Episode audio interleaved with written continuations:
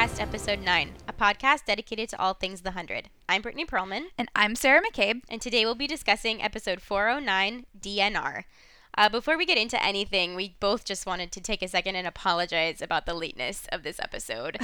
As you know, we both work in book publishing, and sometimes we have to go and do jo- jo- things for our job and go on trips and hang out with authors, and that's where we were. Uh, Actually, together this time. Although yeah. not really together. well, In the same city. we were in the same hotel room. right, but I, I like never saw you. That's true. We had we were at the same city in the same room in the same festival, and we didn't see each other barely at all. um, and that is why we were so busy, and um, why we're so late. Um, okay, so okay, let's get into it. How did you, how did you feel about this episode? oh, that's how I felt about this episode. This was a. I can't even call it a big episode because I don't feel like the plot really moved forward that much. It was just it. There were a lot of good character moments, um, but there was also just there's just there's just a lot. Yeah, I think from a technical perspective, this is maybe one of the most well produced episodes of The Hundred, not in a theatrical kind of way, but in terms of like composition. There was so much content and like subtext happening on this screen. Um, and this is probably going to be one of our longer podcasts that we've done so far because there's just so much to parse through. Although watch us like talk really fast and get through it quicker than we think. get- I mean, I, I will say it wasn't one of my favorites this season. Um, but that's also just because I like feel like this episode makes me out of breath, if that makes any sense. Yeah, I don't know if it was like one of my favorites. It's really hard. There have been so many wonderful episodes this season, but I do I really appreciate like the the thoughtfulness that went into making this episode and I I think it was really really beautifully done. Yeah, and, and before we uh, continue, I just wanted to give a brief disclaimer that I am um, recovering from bronchitis. So I have taken my cough medicine. Hopefully, I shouldn't be coughing, at least not too much. But just in case I do, I just want to apologize now. yeah, at least you guys don't have to live with her. Um, oh, yeah, and one more thing before we really get into the recap. I wanted to give a shout out and a thank you to Halela for giving us a really lovely review on iTunes. Seriously, thank you so much. Thank you. And I apologize if I didn't pronounce your name correctly. Um, if you guys could take a second and do the same, we would really, really appreciate it. The more ratings we have, the easier it is for other fans of The 100 to find us. So please go rate and review. yes, thank you. Um, all right, let's get into the recap. Let's do it. um, I guess we should just start with Clarke and Roan. Yeah. Uh, that's gonna be fun. It's a doozy. Let's do it. but we do start on a great note because we open and Miller and Jackson are just like hanging out in the truck, flirting like crazy. what is this new and beautiful thing? So we like both reached for each other's hands when we watched this, and I was just like, "New ship, new ship, new ship." Didn't know I wanted this ship, but I'll take it. I, I mean, I, I'll be honest, I always saw Jackson as asexual. But um, I'm t- totally down for this new development. Like, if I can't have Minty, I will settle for this. yeah, I feel the same way. I'm still on Team Minty, but I don't think that's gonna happen. What's their ship name? Is it Uh, Maxon? Jiller? I don't know. I don't like Jiller. Milson. I saw some people online calling it Maxon, so I- Maxon? I feel like that's going to stick. Okay, well, I al- also knowing our fandom though, it could be like Doctor Guard or Assistant Doctor Guard. I'm not really sure what Jackson's title is. I don't know. I just hope it isn't Jiller because that kind of reminds me of like a Jiggle. I don't like it. I don't know. I don't like it. Um, so Abby tells Clarke that Indra was with Sky Crew when they found the bunker, and they made a deal with them to share the space, which means that Roan is no longer their ally. Uh, Clarke moves to warn Roan, of course, because they're bros, uh, but Abby holds her back, saying that they'll make room for him if he comes peacefully. So, okay. What the hell did Clarke think was going to happen? Like, what was all that about, like, transcending tribalism? Was she only going to share the bunker with Ice Nation and no one else? Because that's, I mean, that's kind of what it sounded like from her lines here. Like, she hadn't planned on ever telling Tree Crew. Yeah, I, I don't know. I I feel like the way they framed this scene, we were supposed to be on Clarke's side, like shocked and dismayed with Abby's like transgression. But I I honestly had no problem with the plan that Kane and Abby put into motion here. Like Azgeda has proven they are incapable of getting along with the other clans. Um, like they all seem to be able to hold together a coalition when Azgeda isn't around. so, I, I, mean, I have to be on Team Tree Crew here. I, I, does does Ice Nation have any allies? you know, like Tree Crew has a ton, and they can all live in the bunker together. I, I mean, Clarke is often very naive in her expectations of people, but this was particularly off to me because I, I think out of everyone, Ice Nation doesn't deserve to be in that bunker. I mean, the only reason we care about them at all is because of Roan. Right, exactly. And and clearly Clarke's affection for him is clouding her ability to anticipate the wheels in motion here. Yeah. Yeah. Well, I guess we'll uh, see where that goes. Yeah. So as Roan goes to greet Kane, he can kind of tell that something is off, just as Clarke runs up behind him to beg Kane not to betray Roan. But as soon as Roan realizes that he's in a trap, Ice Nation swings into the rescue and captures Sky Crew, led by our problematic fave, Echo. Echo's been gone a really long time. I kind of almost forgot about her. I was just genuinely so happy to see her again. She is a total badass in this scene. I don't even really like her like as a person, or I don't like, and I don't also like Azgeda, but damn. I, I mean, she's she's definitely grown on me. I have to admit, but I, I I'm I'm just really curious to see where the rest of her art goes this season. I think she's already come. I don't know if I'd say a long ways, but she's come a, She a has- little ways. She has grown. there has been movement.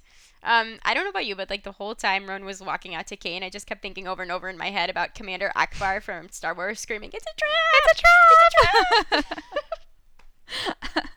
um, Echo tells Roan that she grew suspicious when Tree Crew gave up the tower for the temple, so she put all of her soldiers at the door to the temple to keep anyone from going in or out.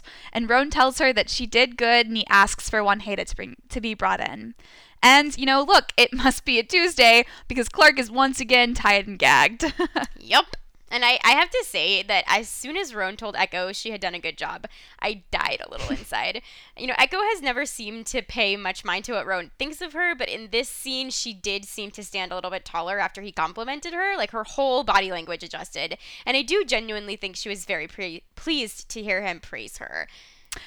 I I mean I disagree. I think she does always care what he thinks of her. It was more like what she thinks of him that's in question. uh, I, I, that's totally fa- think that's fair. headcanon Echo has like a sticker chart hidden in her room somewhere and she gets a gold star every time she gets a good job. But seriously, um, kudos to Ta- Tasya Teles for making those like subtle changes because it conveyed so much about her character, and she's such a great actress. yeah, she is great. I really hope that she doesn't die this season because I would like to see her continue to develop. Me too. I feel like she's got she has a lot more to give. Yeah. In fact, like most to give. Yeah, we've we've like barely scratched the surface Mm-hmm. here. Uh, so Roan asks Clarke how long she knew, and she says that she just found out. And then he cuts her bonds and thanks her for trying to warn him.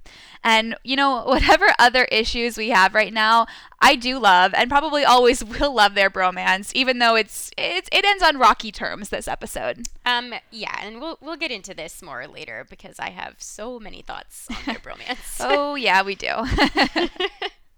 um, Clarke doesn't want this to turn into a war, but as Roan says, it's already a war.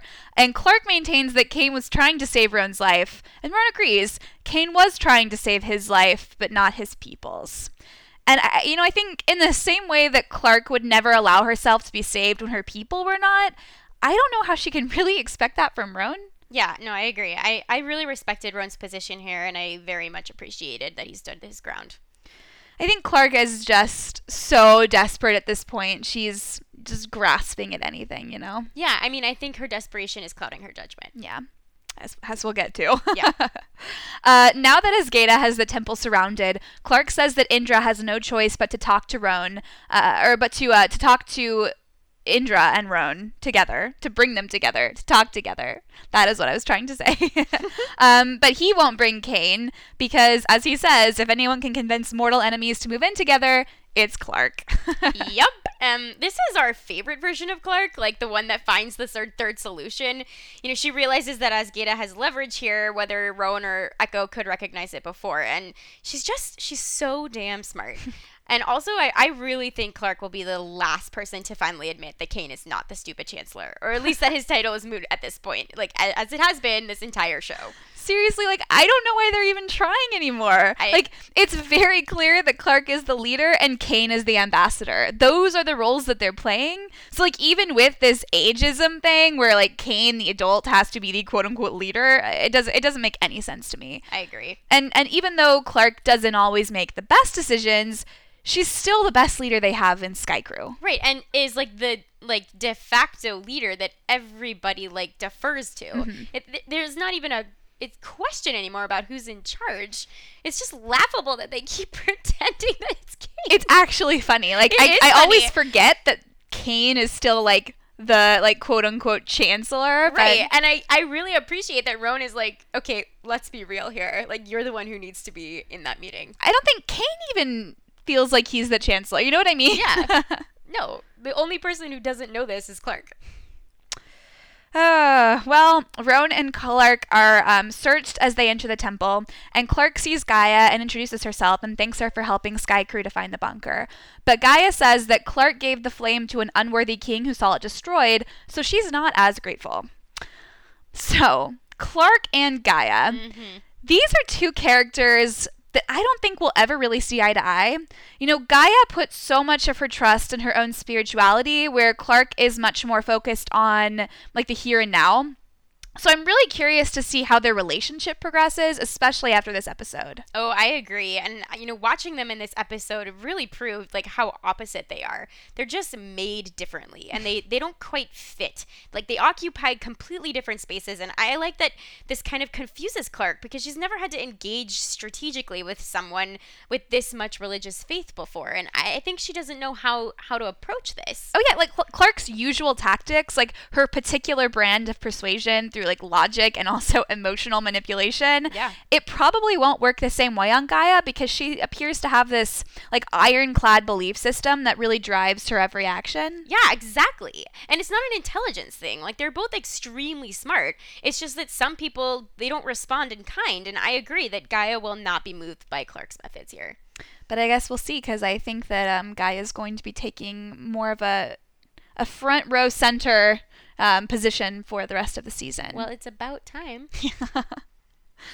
So Clarke and Roan meet Indra and the war chiefs of the uh, of the Tree Crew Alliance in the bunker. And Indra says that war between their people is inevitable, and the only reason it hasn't happened now is because Lexa commanded it. She says if Lexa were still here, people would have followed her, but since there's now no commander to rule them, war is their only option. And I, I have to ask you, do you really think Lexa could have gotten them all to share the bunker? I mean, she was like able to wrangle an alliance together, but that was when they all had their separate territories and they didn't didn't have to interact if they didn't want to. But you know, when you're trying to like squish 12 clans together into this tiny little space, I I don't even think that Lexa could have main, maintained control for long. I'm really glad you brought this up because I was kind of wondering the same thing actually. I I think Lexa was an incredible leader. She accomplished something that none of the other commanders could have dreamed of. She united all the clans into an alliance, this coalition. But I, I think that the Grounders have treated Lexa posthumously exactly the way that a lot of other heroes are treated after they die. You know, their their memory becomes inflated. They're given expectations in death that they could have never lived up to in life. And I wonder if this isn't exactly what's happening with Lexa on this show. Yeah, I mean, I mean, Clarke has so much faith in what Lexa was capable of that I don't think that Clarke is really taking into account the reality of this situation like aside from Clarke's drive to keep everyone alive, there's part of her here I think that really wants to do what Lexa would have done as a way to like honor her memory. Mm-hmm. Especially now that Lexa's gone, I, I agree that Clarke might have some sort of inflated sense of Lexa's capabilities. I mean, I mean, Indra here too says that they would have followed Lexa, but Indra herself was always so fiercely loyal to Lexa. Right, so like I don't think that Indra would be like the like she's not con- the best judge. right like the controlling you know pr- the person who would like work against like the inflation. Yeah. Um so I, I think it makes sense that indra would have that kind of faith in her. Uh however the lexa we knew she was honestly being called into question by other clans for basically the entire third season that she was alive, and she was barely able to maintain her hold in the alliance at the time of her death. So I don't know if that level of faith is quite warranted not, not that she's like not a great leader because she was, but I don't know if anyone could accomplish this particular feat of keeping mortal enemies from murdering each other in a confined space. Oh, absolutely. You know, like it's not a question about whether she was a good leader or not. All leaders are constantly questioned and threatened, and their reigns are, you know, marked with conflict. That's just life. But again, like this is a um, you're asking for a miracle miracle here that like no one could do. Yeah, you can't combat like a hundred years of of animosity, right? Of like inherited prejudice and bias. Like, Yeah. It's just like you're not gonna. It's not gonna work. So as everyone leaves the bunker, Clarke stays behind with Gaia, telling her that she can't let them fight a war over the one thing that can save them. And Gaia says that not even Wanheda can stop the clans from fighting. But Clarke says that a commander could. So she then shows Gaia that she's not a Nightblood and asks Gaia to make her the next commander. Okay. Do you want to start or should I? Okay, well, I'll I'll just say that boy, am I glad that this did not happen. Okay, you go. I, I mean, I, I was freaking out. I won't lie.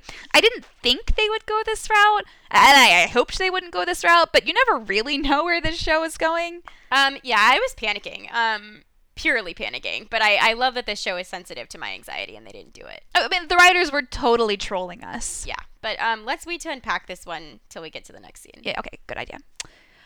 Um, so Echo and Roan are discussing strategy when they hear the Ascension call, and Roan realizes that he's been tricked and the flame still exists, and he knows just who this new wannabe commander is. Yeah. So we uh, flash to the throne room, and everyone is shocked when the Nightblood and now the soon to be commander turns out to be who else but Clarke. Uh, So, just a random thought. I can't help but wonder whether the writers put this in here just so they could show what an ascension looks like, like right before they totally tear apart this entire tradition. yeah, I actually was thinking that too. Like, I can imagine the writers like trying to fit in an Ascension storyline this whole time on the show, but it like kept not working out, and they just like ran out of time, and they were like, "Well, we're just gonna include it here." Um, just as Gaia is about to give Clarke the flame, and when we were like all sweating quite a lot, God. Roan bursts out that Clarke is making a mockery of their faith. And thus, a collective sigh of relief was heard from around the world. like, like I, I was like, my heart was beating Oh my so God, fast. It was so intense. um, okay, so before we get into all of that, um, because there there is a lot to say about this, um, I just wanted to note that I feel like we can credit Roan's outburst here to more than just like a tactic to gain the upper hand politically. There, there's been plenty of other situations I think where Clarke and Roan have both done really crazy things on the fly and just trusted that the other person would understand what their purpose was because it would be ultimately like worth the goal, even if they didn't really understand where they were going with it. Um, but here Roan like refuses to cede to Clarke's plan and not only like calls her out on it, but he starts a conclave on top of it. This is like feels like a huge overreaction to me. Um, and it just this it's just like it feels like it stems from a personal injury more than anything else. Like I love that his relationship with Clarke is so murky now, and I don't think that he can really parse out the extent to what is driving his reaction. It's just it's really fun to watch him feel this like hatred for someone who is technically his enemy, but but isn't his enemy. He's really his friend. Um, and he just like doesn't understand where this sort of emotion is coming from. yeah, I, I honestly, I took something very different away from his actions here. Oh, okay. Um, like I, I do think that he feels betrayed that Clarke didn't tell him about the about the flame, but I also think that more than anything else, this was Roan's practicality coming out in full force. Like, look, we can talk more in a minute about whether Clarke should or shouldn't have volunteered to take the flame, but the fact of the matter is, she wouldn't have been able to keep people together for long in that bunk- bunker, even if she was the commander. And and Roan knows this, and I don't think he is blinded by that same um, devotion to Lexa that leads Indra to think that you know Lexa was this all powerful figure. Roan knows his people, and he knows that there is no version of this plan that wouldn't have ended in death for a lot of people in that bunker, like maybe everybody. Uh, so Roan just really wants to stop this before it gets too far, and I think he's willing to say anything he can do to to do so. Uh, I also think there's a small part of him that respects her for this because he knows, and I believe Clarke knows too, that taking the flame, I think it would really be a curse for Clarke. Like, it's not a burden that she wants to carry, and I think that Roan, on some level, understands this.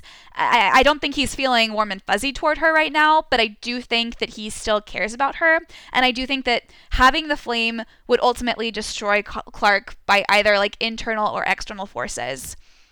Um, one thing I am pretty sure about though is that I don't think religion played any part in Roan's outburst here. I think he's just using that as an excuse to turn his people against Clarke. Oh, I agree with that completely. And I never really thought about it that way before, but I actually agree with you now that you said that. And I also I think that I can see also your point of view and I think it might be like a mixture of all of those things because Roan and Clarke, they're very complex characters. Yeah, and I think that's what I was getting at is that you know it, I think that there is a level of practicality here to to Roan's outbursts, and it's very clearly a design to gain the political upper hand.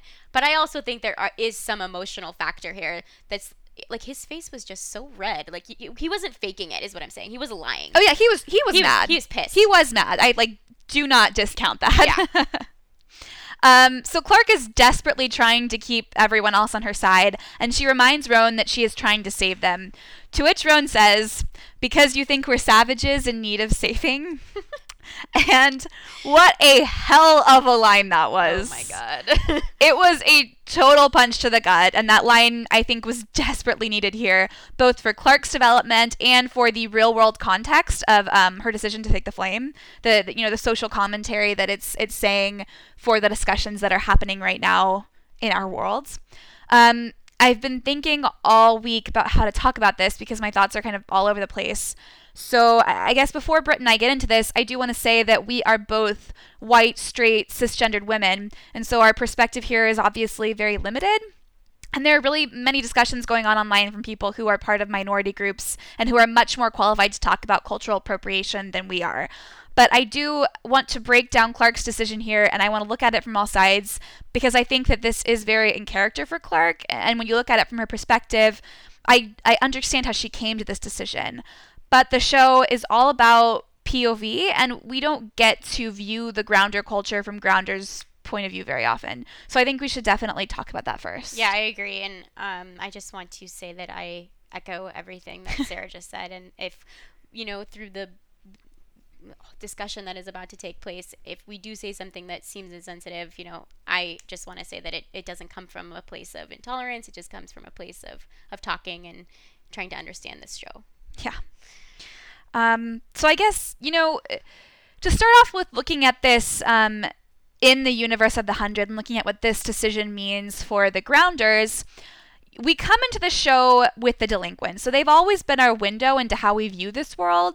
So like from the first season, these grounders were just these like they were like these terrifying, violent, shadowy figures who seem to be attacking Sky Crew for no reason. And as the seasons have um, progressed, we've slowly been introduced more and more to the complexity of the grounder society. And now that we have some grounder characters who have taken more of a leading role in the show, you know, people like um like Indra, like Roan, Lexa, Lincoln, even Ilian and Niylah, we're now getting a much more nuanced look at grounders and who they are. And through them, I think we're also able to see the Sky Crew from their point of view as, you know, these invaders almost who are coming in and trying to force them into a new way of life, a, way of life that they might deem more like quote unquote civilized. But here's the thing. So, Sky Crew, they may be more technologically advanced, but they are just as brutal as the Grounders, and perhaps even more so. I mean, for starters, Sky Crew sends their own children down to Earth to die. I mean, that's something that I can't imagine the Grounders ever doing, especially without giving them any tools to defend themselves. Um, and that's just really the tip of the iceberg. I mean, Sky Crew used to execute every single adult who did something illegal, no matter how small the crime.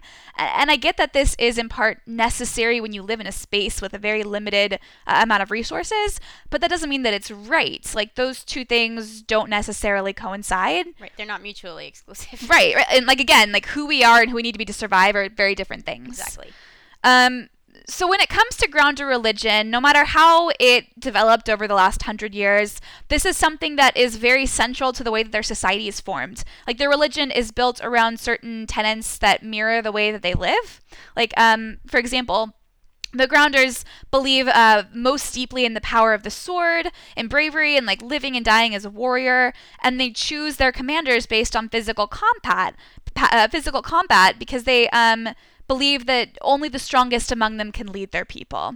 So on the flip side, we have grounders like um, Ilian and Niylah too, who are very deeply peaceful and spiritual, and they seem to have an understanding that life is a circle and that you can't have life without death, and that death also brings new life, which parallels the way that the flame kind of allows the current commander to tap into the consciousness of commanders past.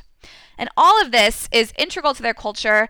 And to have someone like Clarke, who is not part of that, come in and try to assert her own will and beliefs over them is honestly is a perversion of their faith. And that's it's not only to say that, but it's also it's also incredibly belittling for, for Clarke to try to manipulate herself into this like position of power in the grounders culture as if these people are children who need her guidance especially when Clarke does not respect their religion or honestly have any sort of understanding what faith and religion even are because she's she just doesn't work on that level I agree. I think, you know, very well articulated. Um, of course, there is another aspect to this as well, in that what you're talking about focuses really on the inside of the universe of the show and the show politics itself but this show doesn't this show does exist in our world and there are social constructs and current cultural tender spots that it, they're speaking directly toward so like no piece of media can exist in a vacuum you know if a, if a story is doing anything worthwhile it should be aiming to explore humanity and reveal some truth through the characters choices which this show excels at um, and I, I think this show has been under fire for being insensitive sometimes and for being careless in their plot choices but I think for the most part, the writers are incredibly conscious of the world that you know we all live in, um, and that they coexist with their audience. And I think the insertion of this line is so powerful because it exposes the deeper truth, and that is that this kind of behavior of cultural appropriation is just unacceptable and it makes people deeply uncomfortable. And that includes the writers themselves. There's a lot of story to get through in this show, um, and they, they can't spend too much time dwelling on these like hefty, complicated topics but they do but they chose to include it you know just the same and this is to make a point and i i think that having roan be the vehicle to make this statement is in some ways a statement in itself. Oh yeah. You know in so many ways Roan is an outsider in his own culture but in this instance, he is more part of his culture than clarke can ever be. Like so he he was definitely an interesting voice to have here, and I wonder if that's going to be expanded on at all going forward. Maybe, I don't know. The writers they have a lot to juggle, and I, I don't envy them the heavy burden of that monumental task that is the the show, the 100.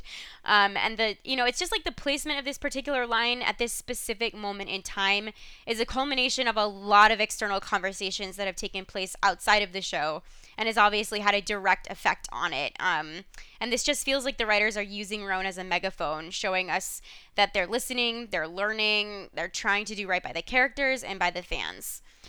Yeah, I, I genuinely think that the real world social context of this plotline here could be like an entire podcast unto itself. Mm-hmm. Um, but for that, Britt and I would obviously want to add more diverse voices than our own. So I think we're just going to leave this here for now. Um, and if you kind of want to learn more about this, there are some great discussions going on online that you can kind of uh, read through more. Yes. Um, but before we move on, just switching back to Clarke's point of view for a moment, I also want to say that I, I really do feel sympathetic to Clarke's decision here. Like, she is just so desperate to keep everyone alive that she is willing to do whatever it takes to make that happen. And Clarke has always been this, like, live in the now, deal with the consequences later kind of character. And I do think that this would have been a very short term fix for their problem, whether or not Clarke has realized that. But I, I also still believe that this is the person that Clarke is and always will be. Like, she is never going to not be the person who would choose this if this were seeming to be the only other option available. Um, she will take any option presented to her to help her people, whether they ask for it or not. And yeah. sometimes that option will be the wrong option, as it is here. Um, I'm actually reaching a point where I am glad that Clarke has been so fallible this season because it's giving her so much room to grow. Um, I'm really excited to see what. I'm really excited to see where she goes next season because I have an idea for certain characters, but not Clarke. Um, so Clarke's like this black hole to me in the future. I, I think that Clarke still has a lot to learn, but I also think that her heart is always in the right place, even if her mind makes a bad decision.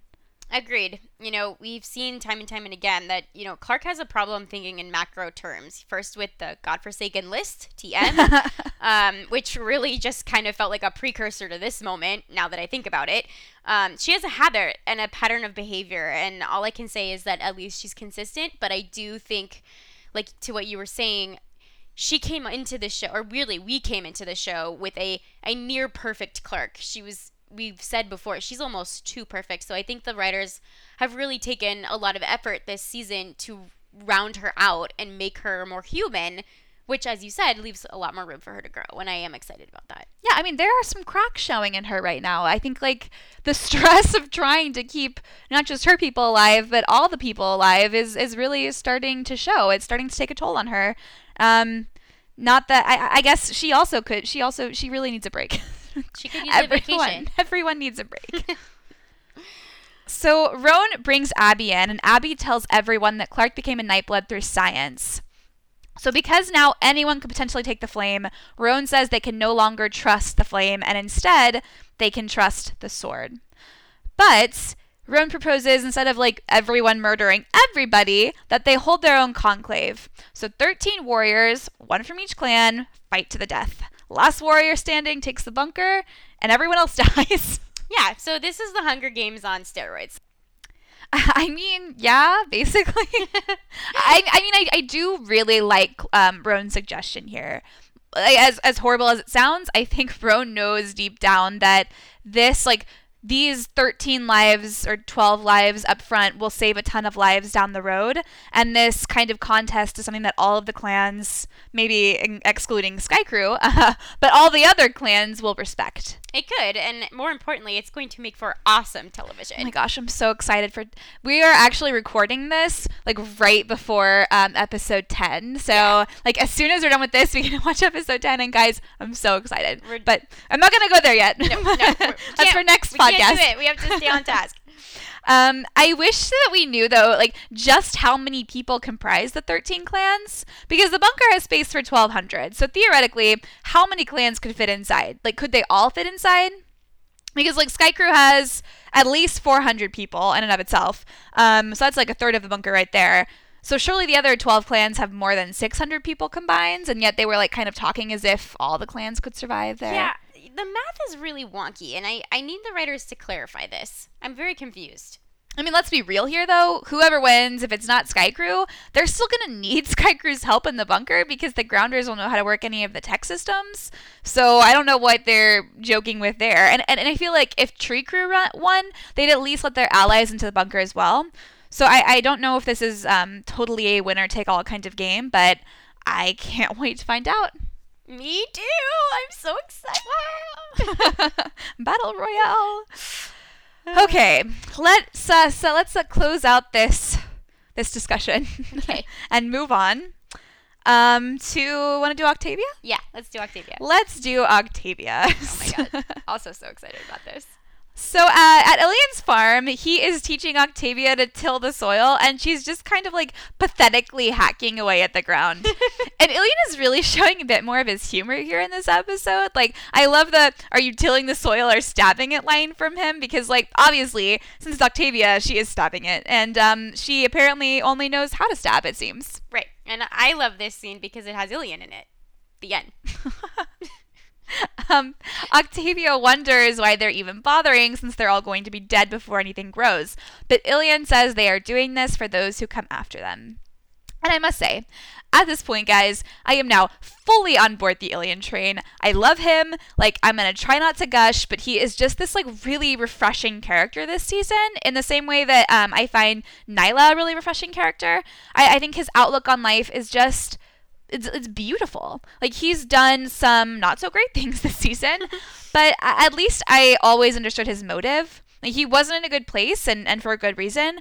Um, but it seems like he has really come to terms with his lot in life and now just wants to enjoy the time he has left. And he's just a really great contrast for characters like Jasper, um, and now in this episode, Harper, who, even though they say they just want to live life, are really just giving up. Whereas Ilian has come to this point of peace with himself and his fate. Yes to all of that. Um, and not to get too meta, but I love how this whole episode is obsessed with death, um, both as a final destination and as a cyclical journey. Like you and I, we talk a lot about how Il- Ilian is much more quote unquote adjusted to his new reality um, than some of the others, like Octavia and like Jasper. Uh, and I think this this line that he says here shows how content he is. He's accepted his fate, and he's even optimistic about future generations, which is a mental state I, I honestly don't think anyone else on this show is exhibiting at the moment. Like he seems to be like miles ahead of the game in terms of mental health than everybody else. I mean, I don't even know how you can arrive at that mental state. Like he's miles beyond probably where I would be at that point in time. Yeah, I'm just saying he's like an advanced human, Yeah. and I love him. I think he's just been through so much pain in his life at this point that death actually might sound a little peaceful to him. Like he's just Right, but in a way that like Jasper and Harper are clearly looking for an escape. Yeah. he is accepted the cards that life has. I mean, he's just he's much more. Wi- he is wiser oh yeah, than Oh, yeah. all of them. Is what I'm trying to say. He's like Gandalf. Yeah. just like Gandalf. is. He's like I can't even tell the difference between them. Well, one I'm attracted to, and one I'm not. That's the difference. um, another Trishanakru member, Ankara, shows up and she tells Ilian that Trikru is calling on their allies to fight the Ice Nation and that he is needed in battle. But Ilian refuses and tells her to get off his land. And Octavia is really surprised that Ilian was a warrior, but Ilian says that there's not much point in fighting here at the end of the worlds. Did you did you notice how Ilian suddenly became ten times more attractive to Octavia in this scene? Like the second she learned he was a warrior, her she got these like little heart eye emojis. I, I, I mean, I mean, Octavia is trying out this new not killing people to solve your problems thing that Ilian is going for him, but um, her heart isn't really in it. yeah. You know, as Luna once said, fighting is really all Octavia knows, and she's never truly going to find peace until she's ready to find peace. And even, you know, with cute um, pacifist grounder boys teaching her how to till soil, it's still not enough. I also I just wanted to call out that while it seems like every other single grounder is hell bent on fighting, Ilian is just like chilling. He's like, no, I'm all good. Like his ability to rise above grievances and focus on the little time that they have left and not get bogged down with the infighting is is really a testament to just how wonderful he is. oh, yeah, he's just like, what is the point? Like, Yeah. what? You guys are going to kill each other and then everyone else is going so to die? mature. I love him. Uh, so we flash back to later. We see Octavia and Ilian are lying in bed together, but all Octavia can think about is that there is a war going on outside that she is not a part of. And Ilian says that war will not stop Praimfaya, but to Octavia at least, it would be a warrior's death, not just like melting. So I've been thinking a lot about the kind of people that Octavia is drawn toward. And I do think that Lincoln and Ilian have a lot in common. Like, t- to be fair, I don't see Octavia and Ilian right now as like an actual relationship. And I don't think that's what the show is saying either. But um, from Octavia's end in particular, she is just looking for some sort of small comfort to make her feel less empty inside. I do think that this could someday turn into something more when Octavia is in a better place, uh, because I think Ilian feels like a great fit for her. I mean, I think so. Niylah aside, Ilian's also wonderful. um, Lincoln and Ilia both have these just like really peaceful souls. Like they were both people who wanted to grow and create, but instead they seem to be forced into this cycle of wars and violence, never ending. I do get the sense that Lincoln felt a greater responsibility toward the Trikru warriors than Ilian does to um, the Trishanakru warriors. But I also think that they both crave a life that isn't really offered to them in Grounder culture. And I have to wonder if Ilian is, I think we, we talked about earlier, in some way relieved about the end of the world because it's giving him the chance at peace that he's always wanted deep down. I, I wish that Lincoln could have found freedom in that same way, but he he was a victim of another system, the Skaikru system. As I said, just as violent as the Grounder culture, but in a different, more um, sterile way. hmm And I do. I think it's interesting that Octavia is drawn to people who are so soothing. You know, where she's she's blistering and she's volatile, and it's like her instinct is to find people who can calm her down. It's like her own feng shui.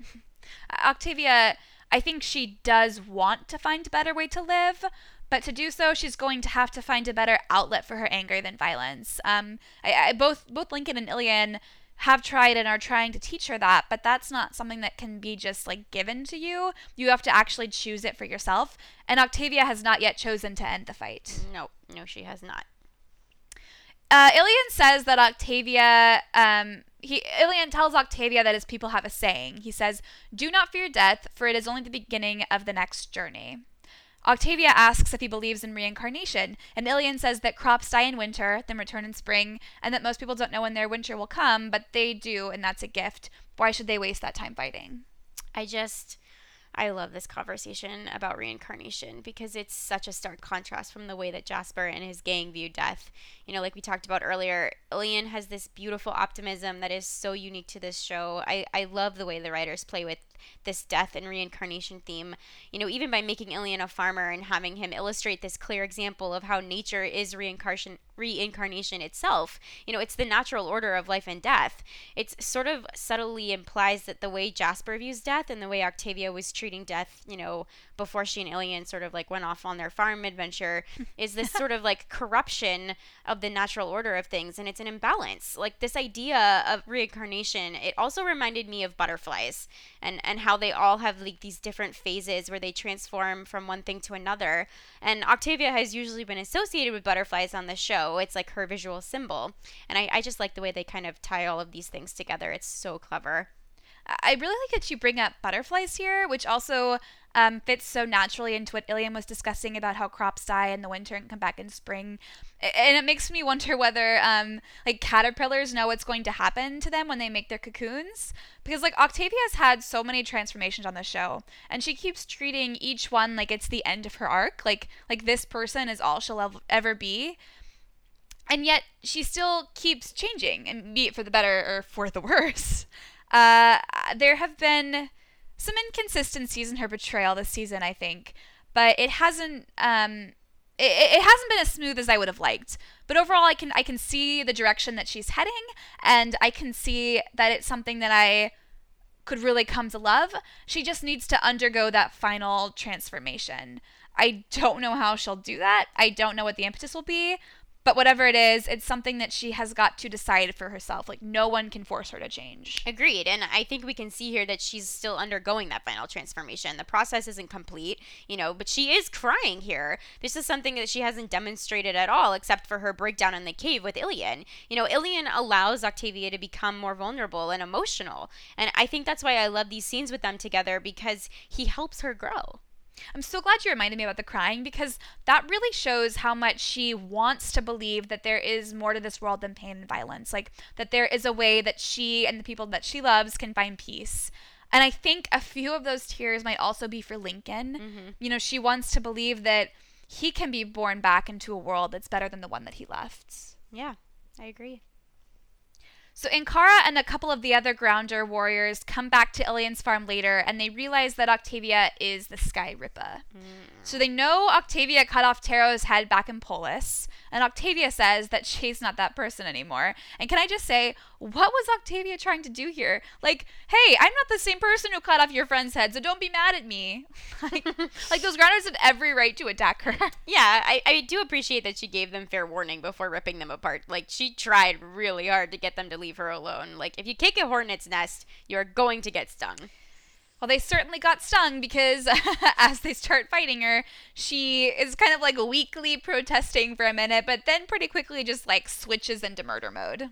Yeah. And like I swear, I totally expected everything to go black and white like in Kill Bill. like you can see that moment where she just shuts off that humanity switch and like takes them all out. Oh yeah, she totally hulked out and Maria is such an amazing actor in the physical sense because like not only could you see it so sharply in her eyes but her whole body language adjusted you know her muscles tensed and she was just wound up like a spring and exploded and it was it was amazing acting yeah again it doesn't take a lot for her to revert back to this person that she's been since Lincoln's death.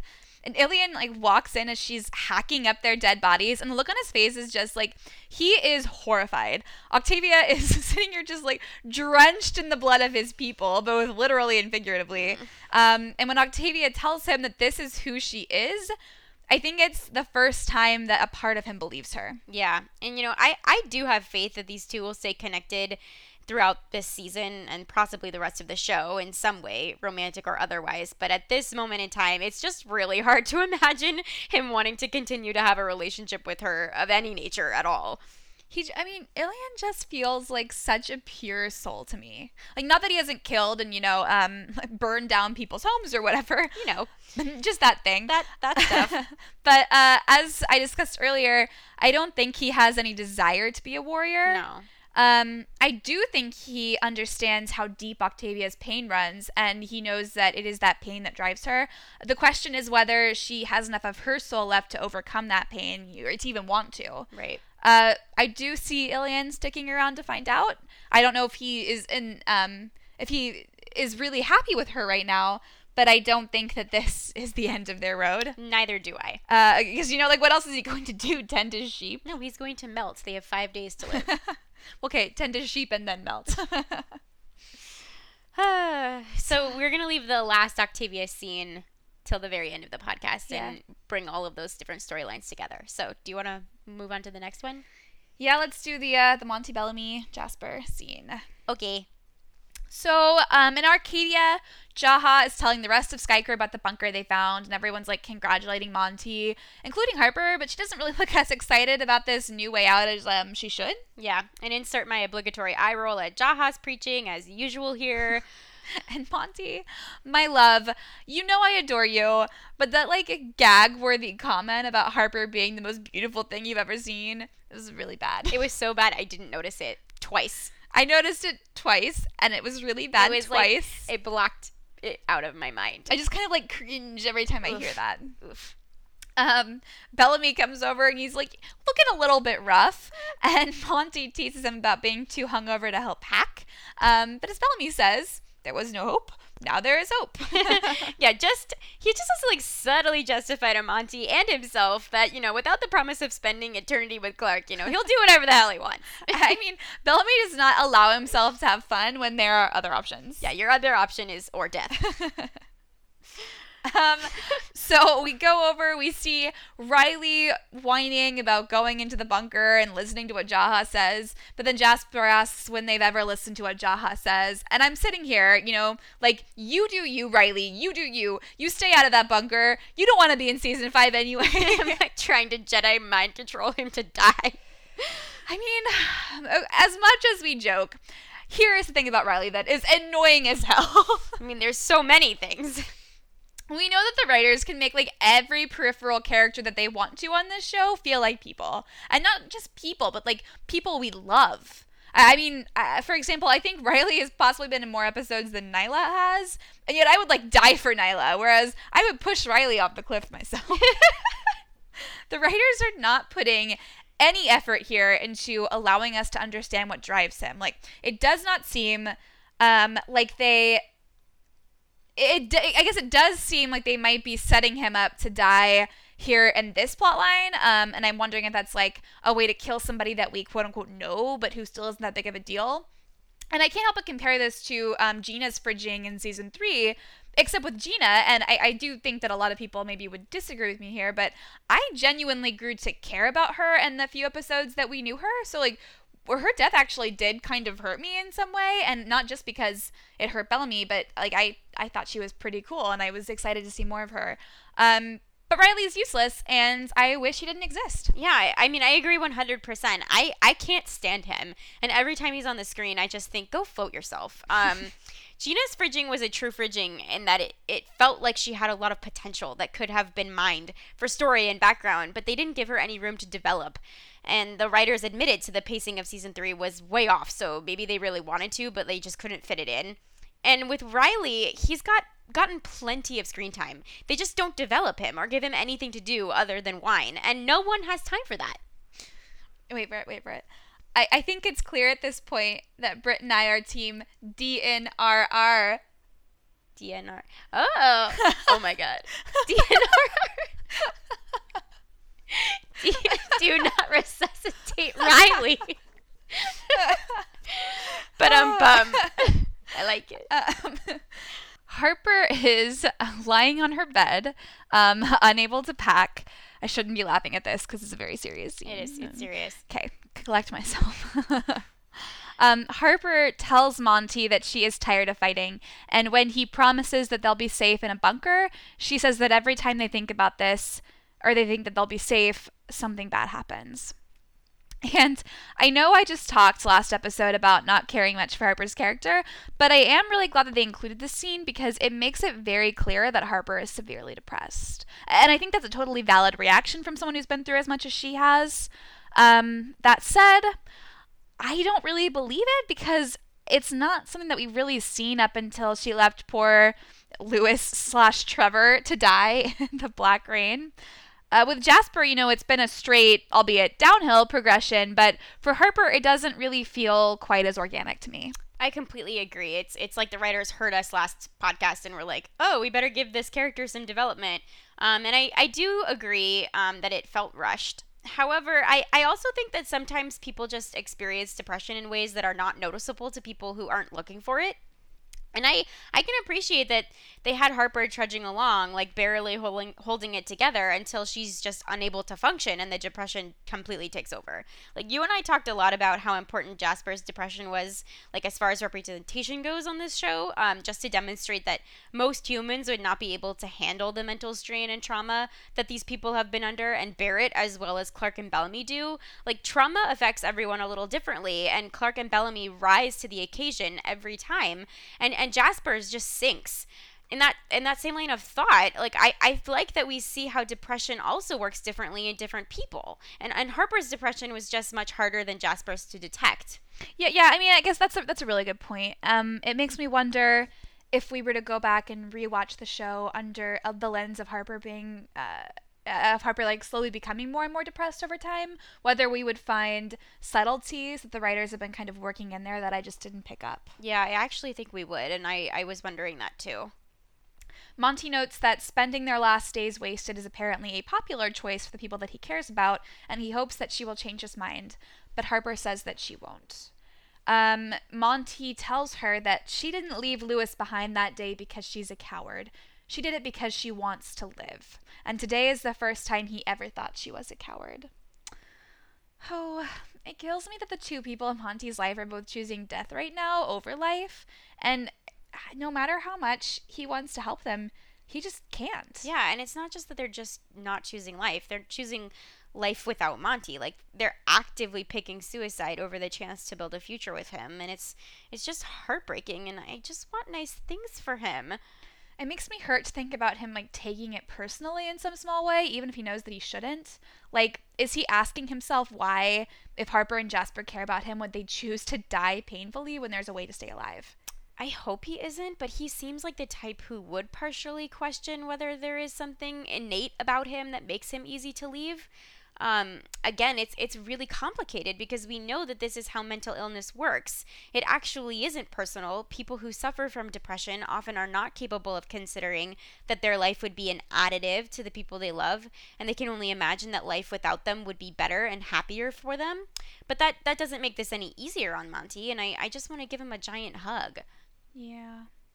So Niylah, the the deepest love of my life, um, she stops Harper in the halls, saying that she's going the wrong way, but Harper just shakes her head and joins Jasper's doomsday party. And again, Niylah's just showing how intuitive she is. Like instead of trying to talk Harper out of it, she just lets her go because she knows that, you know, there's nothing she could say to change Harper's mind. And I think she believes that everyone should have a choice in this matter. Yeah, it, it's something that takes the boys an entire episode to figure out what Niylah figures out in about 0.5 seconds. Niylah has this glorious feminine quality that the show really celebrates. She's soft and intuitive and empathetic, and it's such a sign of her strength and her intelligence, um, and I, I really appreciate it. Yeah, I mean, again, it wouldn't be a Skycast episode if I didn't say just how much I adore Niylah.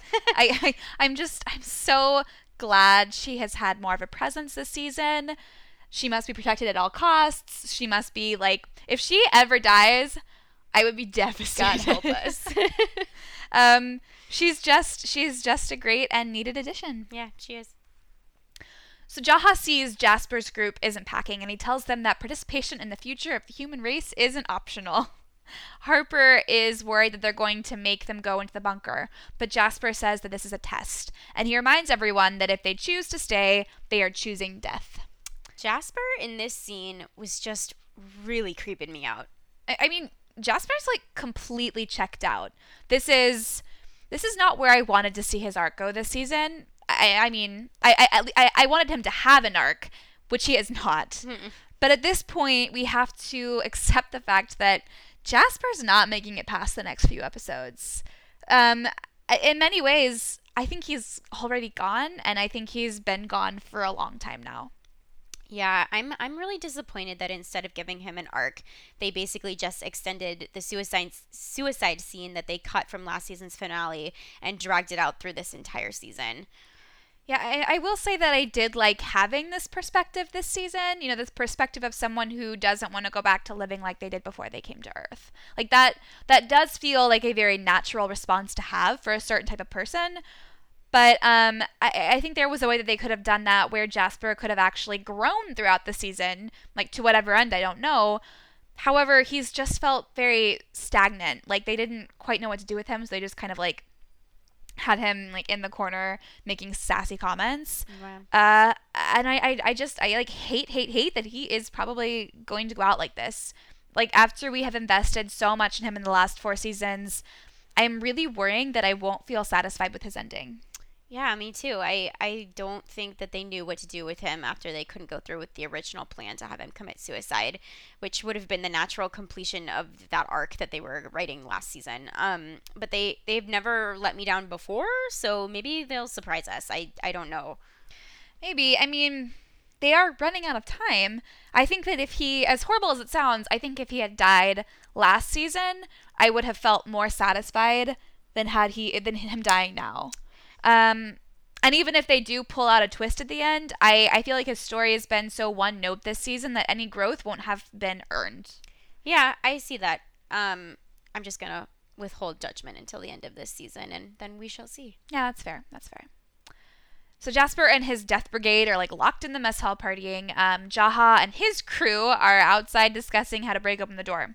So Jaha is like yelling in at Jasper that they are not going to leave children down here to die.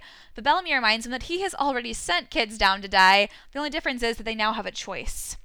So burn from Bellamy. Like I swear Jaha has like a selective memory sometimes or, or you know, like like most All the time. times. Yeah. Nothing nothing gives me more pleasure than watching Bellamy roast Jaha. I mean, it's so true too. Jaha he he like he shouldn't get to decide when he does and doesn't care about these kids. Like, it's just the fact that he still considers them children after everything they've been through and what he's done to them is absurd.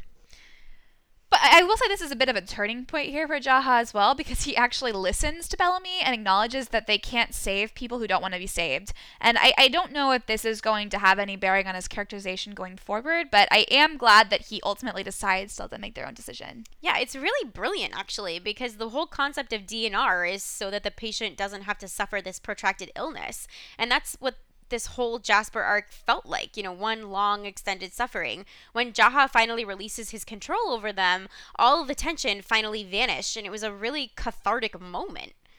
Yeah, and I will say, branching off from this, that I do believe that Jasper is um, willing to die instead of living a half life in the bunker.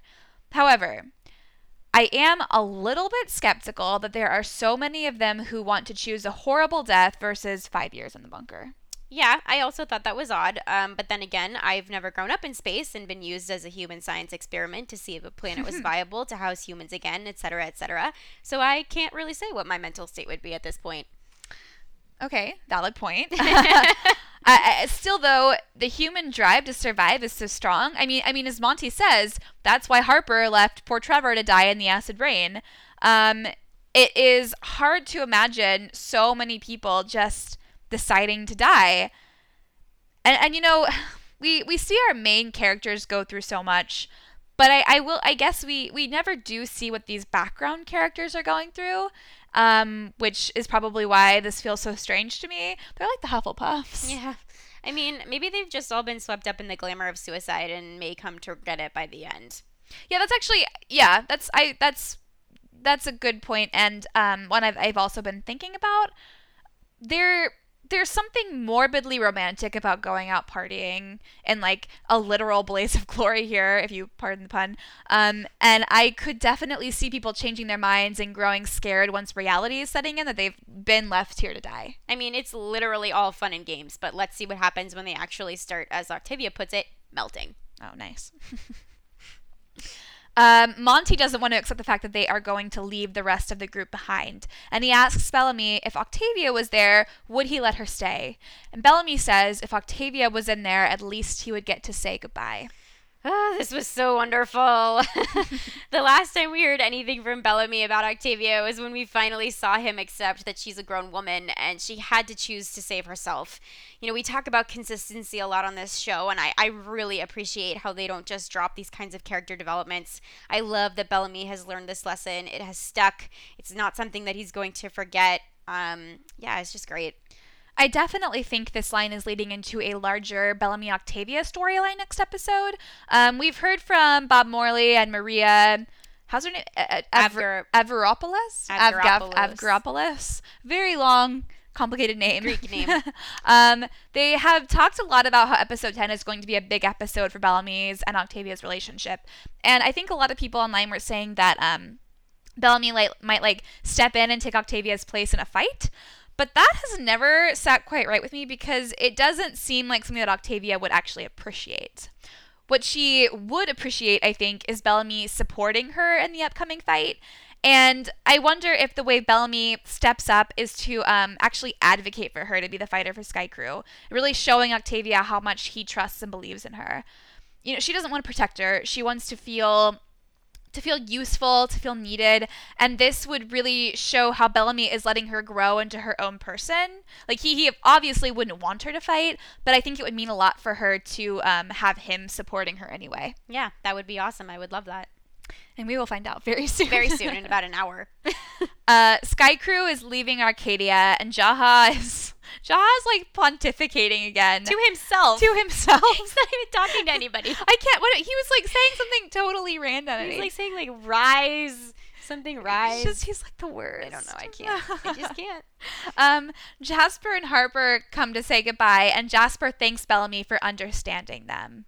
Bellamy tells them, "May we meet again." To which Jasper replies, "We won't," which leaves Bellamy naturally with "Whatever the hell you want."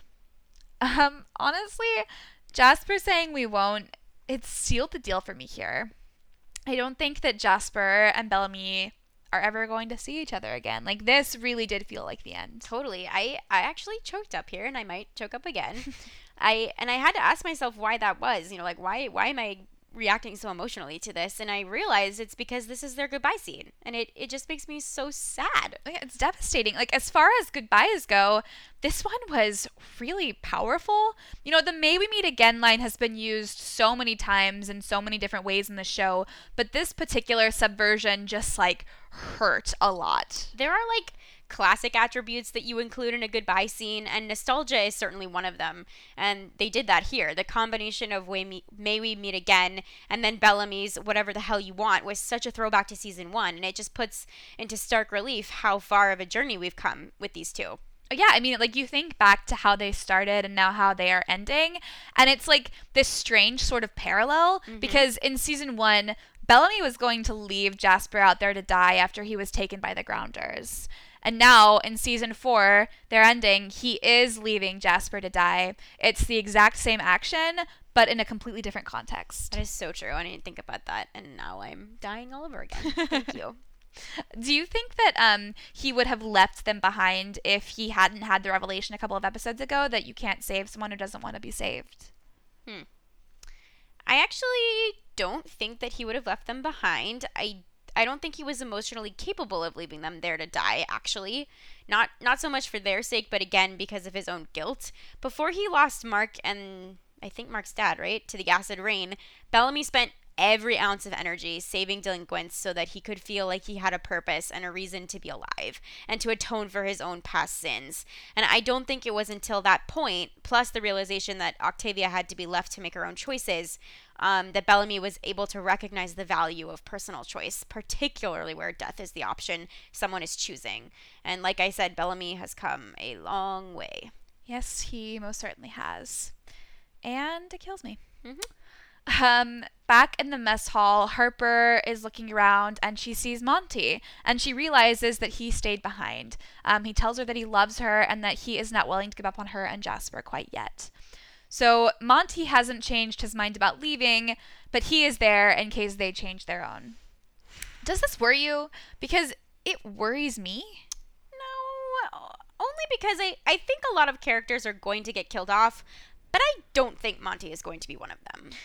I don't really think Monty's going to be one of them. I just I don't like Monty being here with the Death Brigade when everyone else is in Polis. Be like, like, what if there's a change of plans and no one tells them? Like, what if the bunker is blown up, as their plans are, you know, tend to do, and um, they have to go find a new bunker? Or what if they have to get in that rocket and go back to space, and he's not on the invite list because he doesn't have um, the right address anymore. Um, there are like four episodes left. You know, like entire empires on this show could rise and fall in that time. That's true, but Monty is a godforsaken list TM genius. if there is a change of plans, he will figure it out. Also, also, can I just say that as much as I do sympathize for Harper, and I do, um, and as much as I've come to accept Jasper's fate here, I am so irritated on Monty's behalf, and I, I just want him to be with people who pick him first like he does for them. I, I mean, like, yeah, it's hard. I mean, like, I agree earlier, it's hard to judge Harper be- and, and Jasper because they're both, you know, very, very depressed um, and traumatized. But uh, I like I sympathize with her, but I just don't care about her. So Monty's well-being is my sole focus in this relationship, and Monty only deserves good things. So right, this is like very disturbing for me. Yeah, this is not a good thing right now, and I'm very uncomfortable and I'm really irritated. well, that's that. That's that. That was a real picker upper. Sorry, guys. Um, Raven Murphy. Yeah, my fave. We're gonna move on to the Raven Murphy stuff because it's so fun. That's so good. Um, in Becca's lab, Raven, Emori, and Murphy are all packing up to head to the bunker. And Emori doesn't believe that they're coming back uh, to get them because, I mean, obviously, she has a few trust issues when it comes to Skaikru, but Raven assures her that they might leave Murphy, but they would never leave Raven because she is too awesome. She is too awesome. She, I mean, she is too awesome. Um, first and foremost, though, I, I'm a little surprised that Emori and Murphy seem to be on, on such good terms with everyone right now as they are. Uh, like, I, I could get that they have to, um, that they have to stick with them because they need the bunker, but I thought they'd be a little bit more sour about it. Like it, it almost seems like both Murphy and Emori have like completely forgotten that Raven was just standing by a couple days ago while they were going to murder Emori or possibly Murphy afterward. Um, and and I'm, I'm not sure I believe their lack of reaction here. Just judging the kind of people that they are, I think they both are the kind who do kind of hold grudges. Um, but I will let it go because I love, love, love the relationship between Murphy and Raven so much. I know it's ridiculous, and I mean they are extremely practical though. It's it's in their immediate best interest to play nice. Yeah, I mean, I get that they have to stay with them, but they don't have to like be happy about it. Like, I wouldn't be joking around with someone who just stood back and let others experiment on me just a few days ago. You know? Yeah. I mean, okay. So does Raven's ego seem? You're just like whatever. I mean, like I, I just am moving on. Does okay, I was gonna ask you, does Raven's ego seem like another symptom of her brain trauma here? Like, or is this is this just her usual spoonful of self confidence? I don't know. Um, I guess I guess personally, I think that Raven. I think she consistently uses these kinds of comments to hide her own insecurities. Yeah. Like like not that she doesn't know that she's smart because she does, but whenever she's making a comment like this, it always feels like it is made to cover up the fact that she's not feeling particularly confident at that moment. Um, what do you think? I think it's both brain trauma or brain damage, um, and Raven being Raven. Like, you're absolutely right, and we know that on some level here, she must be starting to worry about her own value and what she can contribute. Um, and the, the proof of this is that Becca pops up as soon as she says the statement. Yes, she does. Um, Raven is hearing noises coming from the rocket, and Murphy and Emori don't hear anything. So Murphy tells Emori to go get the seizure kit, but Raven assures him that she is fine, so he leaves her alone, although it's clear that he doesn't quite believe her. And on their way out, Emori asks why, if Raven can't use her brain, would they come back for her? And I feel really bad for Emori because she like doesn't understand the concept of friendship. Mm-mm. Like she's never had someone before Murphy that she would come back for or who would come back from her, honestly. Yeah. Uh, and we know that there is honestly no way that Abby and Clarke and the rest of them would leave Raven behind. Like, literally, no way. Um, but Emori can't fathom how someone could actually care about another person that much if she's not useful. Yeah, I mean, that's so true. And I, I also love this line because it was really the first time, prior to the rest of this episode, that the audience is also forced to reckon with the idea of a raven who can't use her brain, which is honestly a terrifying concept. I feel like we've all been living in a state of denial about her condition, including Raven. Um, and this was the first time we had to look at this problem square in the face. Yeah, you know, I'm not loving that line of thinking. I mean, I mean, I'm not really scared for Raven because I'm like 99.99% sure that she is going to be left standing not just at the end of the season, but at the end of the series. I don't I see like literally everyone else dying before Raven. um I mean, except Bellamy and Clarke. No, I literally I see Bellamy and Clarke dying before they would kill off Raven. Really? Like it, like in the very last episode, if the, it was between the three of them, Raven would be my last pick to die. We will have to talk about this at a later podcast.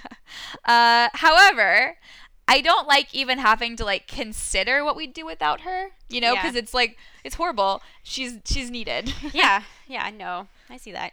I, I was at an author festival this weekend, like I said, um, and why this podcast is so late. Um, and one of the authors speaking on a panel was discussing about um, character and like what happens when you take away the essential thing that like makes a character special. Like what happens to them?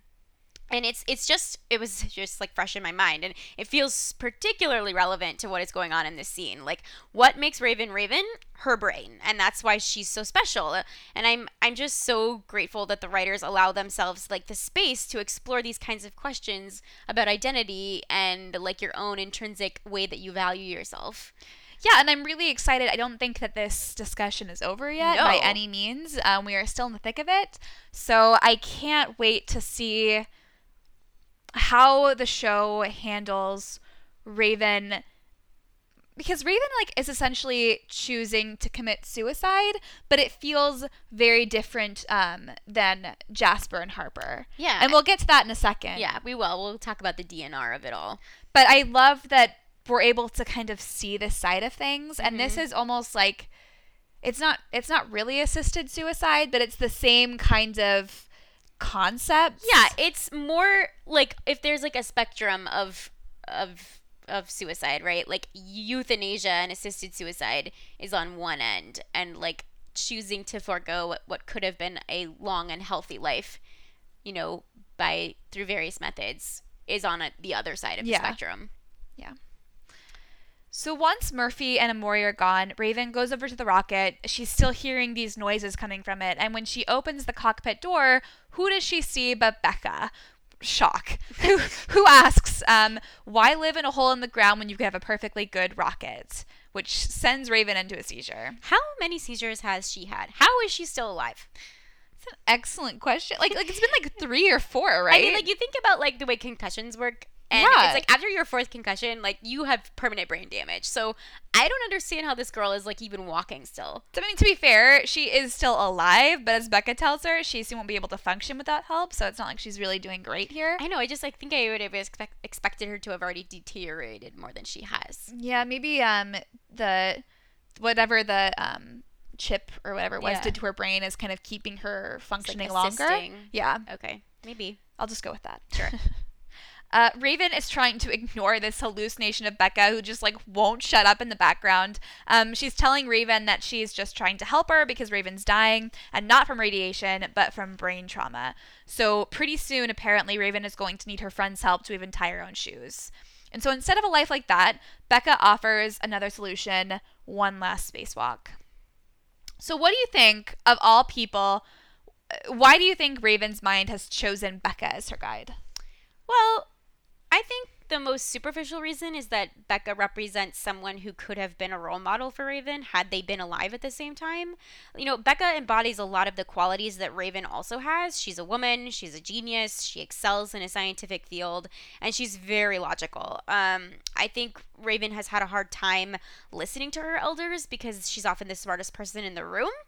But Becca is someone who Raven would naturally give due deference to, and so her subconscious like produced the one person Raven wouldn't ignore. Yeah, I, I definitely agree. And I think to add to that, Becca is also someone who sacrificed so much of herself to help other people. Like instead of joining up with the Ark and living safely in space, Becca took the flame and she like went back to the radiation infested Earth to do all the good that she could. Because she felt guilty, but you know, whatever. Um, in that same way, Raven has that drive to help people, no matter the toll that it takes on her body and on her mind. And that sacrifice you know, the sacrifices that a lot of other people make on this show tend to be more psychological, but Raven has really had to deal with both psychological and physical trauma. And despite the pain, she keeps pushing forward so she can use her talents to save people. You know, even when Abby tells her that pushing forward is going to kill her. Yeah. Yeah. Um, okay, so I'm going to get meta again and talk about one of the broader themes of this season, which is the resource of time. We talked a lot about this during our third podcast of the Four Horsemen. Um, and I just, I love that the writers keep bringing up this concept of time versus quality of life, right? Like they've touched on it a few times in this episode alone. First with Ilian and the idea of choosing your own winter, and then with the DNR gang who don't want to waste their time without any real quality of life. And then here, Raven has to grapple with the idea that she may be physically alive, but it isn't the kind of life she would want for herself, that she wouldn't choose. And so, in her own way, she's like also resigned herself to DNR. She's choosing a different way than the rest of them. Um, but it is, it is like we were talking about, like a suicide. And as both Ilian and Bellamy mentioned, choosing your own fate is a is a gift. Um, with that said, I still don't believe they're actually going to kill her off. No, I mean, like like we said, no, they're not. they're not at all. But I I also just want, I you know what you know what, I really want this five year break because I want everyone to just chill out, be it like in hypersleep, be it up in space, just floating around, be it like in a bunker, just like drinking in the mess hall and like, you know, hanging out with your grounder buddies because they're all going to get in there together. Like, they need a break. Raven needs some downtime. She's not going to die, so she's going to have to live, and that means that she's going to be fixed because I don't think she would ever choose to live. I mean, we, we realize here she wouldn't choose to live with, um, out having control of her brain. Yeah, and maybe during that five year break, she can finally hang out with Roan, and my crack ship will come true. the very first, we went. When did we like? It, it was, was, like the first episode we met Roan, right? Yeah. We. he. It was like he was delivering. No, the second one. He was delivering Clarke. Oh, back right. to the Ark. Yeah. And like him and Raven walked by each other in opposite directions. Well, that wasn't the first. Yes. No, that was at the end of um the third season. Yeah, that's the first time they're on screen together. No, no, no. But we had shipped them before that. We shipped them long before they ever met because we were oh, really excited yeah. when they were like finally together in the same room. Oh, right. But then, like, I literally nothing happened. But you and I like both ascribed to it. We're like, oh, I think like her hand brushed his Yeah. hand. Totally- I think she like watched him walk and away. we like talk about reading way too much into a scene. We were just so like salivating for anything. I, I, I mean, like, I ship it. I still ship it. I mean, I it's a could- crack I- ship. If it never happens, I won't. I won't be too devastated. But if it did happen, I wouldn't hate it. I wouldn't hate it. Um, we see Emori in the office above, and she is watching Raven talk to herself down um, in the lab below. And at this point, she has given up hope that anyone's coming back for them. So her and Murphy decide to go try to ride out the storm in the lighthouse bunker. I just. I love how romantic Murphy is in this scene. He's such a softie. Did this remind you of Titanic? I don't know if it's because you and I just watched it. Side note, we just watched Titanic on vacation in Los Angeles at this book festival. But we, all, we only watched um, To up the right end of before, tape one. To the end of tape one. Right. That's like right before key the piece of information. we did not watch tape two. Um, it was on TBS. Um, but I don't know. This scene reminded me so much of that old couple in the movie who like die in each other's arms. Oh, I thought you were gonna. I thought you were thinking it reminded you of like, pay me like one of your Oh French no, girls. no, no, not the Murphy car- lying on the No. couch and Murray more like sketchy. No. I mean because like Murphy in this scene is essentially saying like we're gonna die. oh yeah. So they're just like going off into the distance, accepting their fate in an embrace. I, I Murphy is a total Romeo, but you saying that also, I want to add, and this is like kind of off topic, but not really. I think that we are going to get one of those like old couple dying in each other's arms scenes at the last episode of the show because like clearly everyone isn't going to survive. Yeah. And so I, I can see the show like flashing to different grounder people who've like accepted their fate and it's going to be very upsetting. I don't like the second tape of Titanic, so I don't know You if don't I watch the second tape. No, but actually, that's like an, it's another cultural reference though. Is like Pompeii, where Yeah. like, the volcano like burns everyone, and they have they have found skeletons in the the site of Pompeii who are, are just holding each Yeah. other. That's good. Good. Uh, good recall. Yeah. It's gonna be gruesome, guys. Ugh, it's gonna be bad. This episode, this next episode, is gonna be particularly bloody, I think. But that last episode is going to be hard to watch because the Earth is just being destroyed again. Yep. So, um, as Murphy and Emori are packing supplies for the lighthouse bunker, Miller and Jackson return and apologize for the delay, but there's been some developments and not all good, if you know what I mean. but um like was this confirmation of Miller and Jackson because like what other quote unquote good thing, good developments could have occurred No, it's just them. except for them like making out like like did this already happen while our back, our back was turned I, I like wh- where did they find the time between being captured by Roan and then having to like rush back to the island I mean I, I guess they had some time when they were like locked in prison that prison a lot of stuff happens. A lot of stuff in happens in that prison. um still I wanted to watch the courtship. I don't want it to like happen yet. I want to like see slow Slow burn. burn. I mean, the dead body rule does not apply with ships, so I'm going with yes, it happened, and I'm not mad about it. That's true. Ships just kind of happen on They the show, except Except the one except ship. the one ship. That ship. that ship, the ship that will not be named. yeah, nameable ship.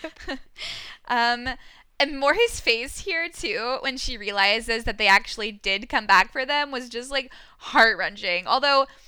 I'm not 100% willing to say that they would have actually come back if it were just Murphy and Emori and not Yeah. Raven too. I was thinking that too. like I think they would have made more of an effort to come back to get Raven than they would have to got to get Murphy. I don't think they would have just like left And them there. I also think that like where do where do Murphy and Mori like line up against like the tech that they needed to salvage too? Yeah, yeah. Like I But we'll, we'll give it to Emori. I don't know. You you like factored in a little bit, honey. Yeah. I I would say five percent.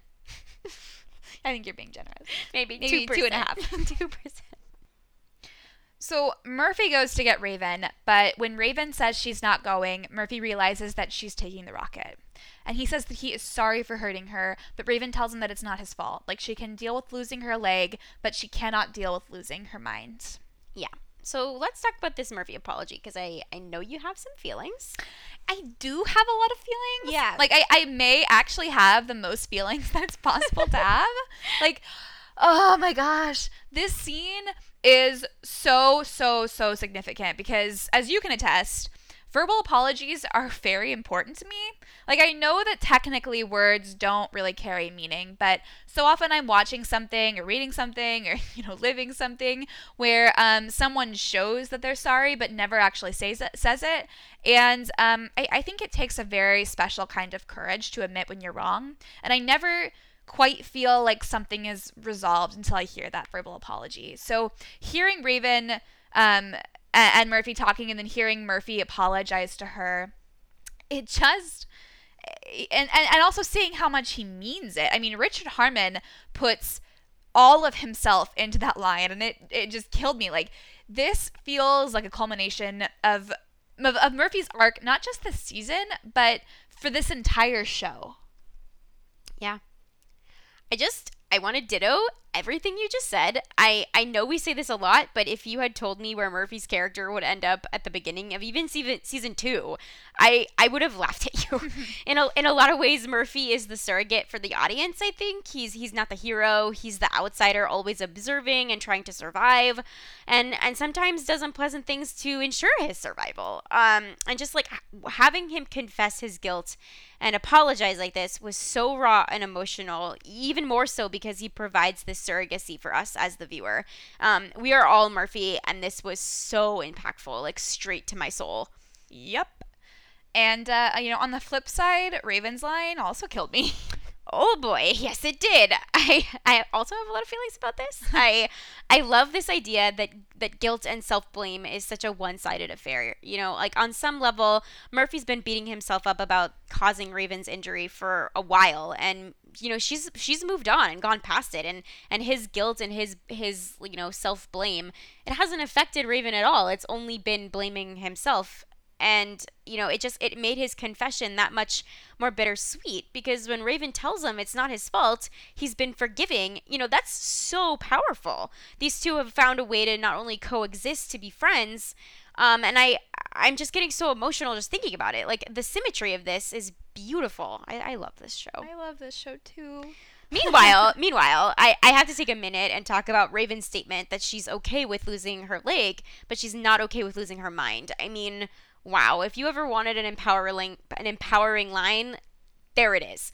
Raven is not just talking about the sheer terror of losing bodily functions, which is absolutely horrifying in and of itself. You know, she's she's talking about losing her identity, the thing that makes her Raven. Her intelligence is not just some character gimmick the writer is assigned to her to help out when the gang gets into sticky situations. Like this is part of her DNA as a human. This is who she is. It's a central part of her of her soul. Her her intelligence and the way it allows her to contribute to the group and also the way that this makes her feel valuable. Like all of these things things drive every decision that she makes. And if you take that away, she's nothing. And this is scarier to her than walking out into open space and saying goodbye. Yep.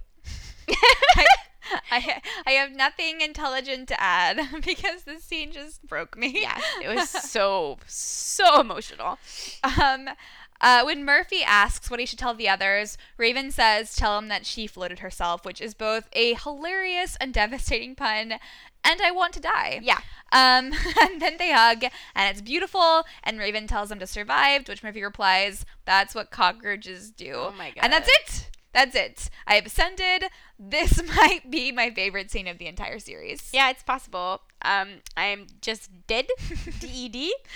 Can we can we just take a second and appreciate the genius of these writers and the DNR theme spread across this whole episode? I, I know I've talked about this a lot, but come on, the symbolism, the connective tissue, how all of these storylines influence and inform one another to make for more thoughtful storytelling is just so brilliant. Oh my god. Yep. I, am still I'm, broken. I'm still broken. I have no more thoughts. I have no more thoughts than anything in the whole world. We're not done yet. Um, oh, okay. Okay, wait. Last scene, um, and the point where these storylines all converge, or most of the storylines converge at yeah. least. Um, Clarke and Bellamy have just had this like heart wrenching off screen reunion.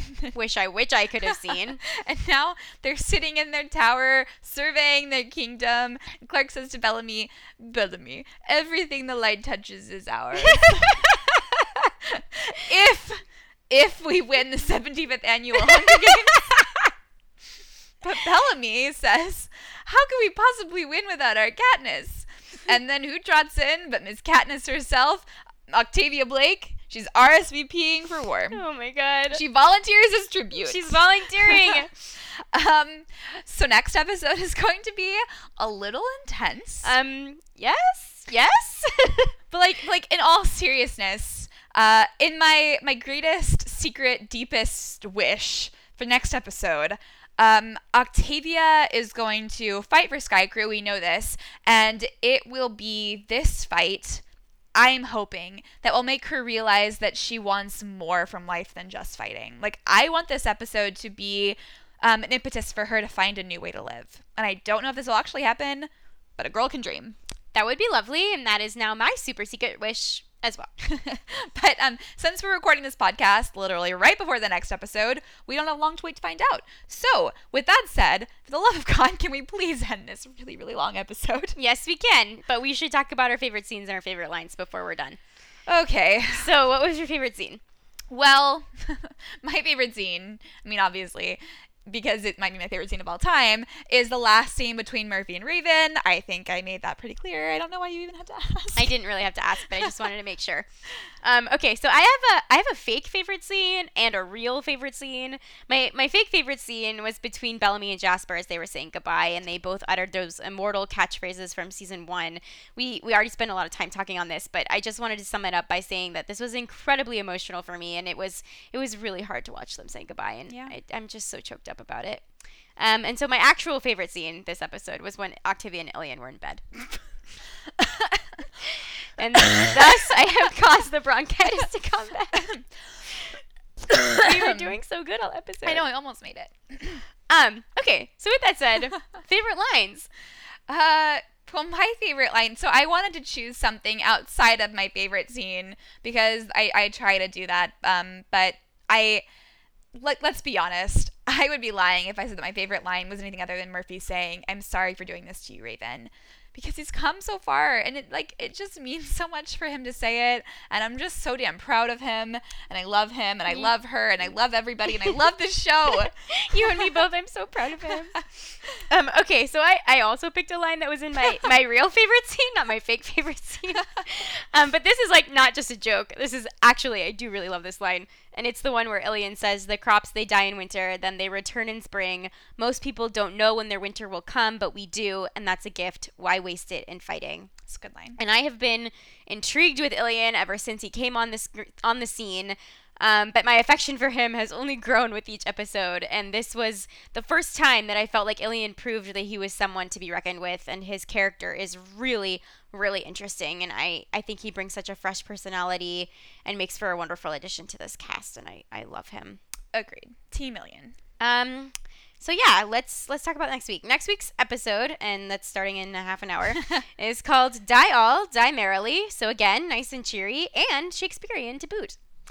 I would be willing to bet that there will be some death. Don't know if you agree or you know. Uh, just a bit. Um, also, we apologize in advance for all the Hunger Game puns we're about to make. Uh, I mean, I'm we, so sorry. We've already given you a special sneak peek, but but it's gonna be bad. Yeah, it's it's it's it's gonna be ugly, guys.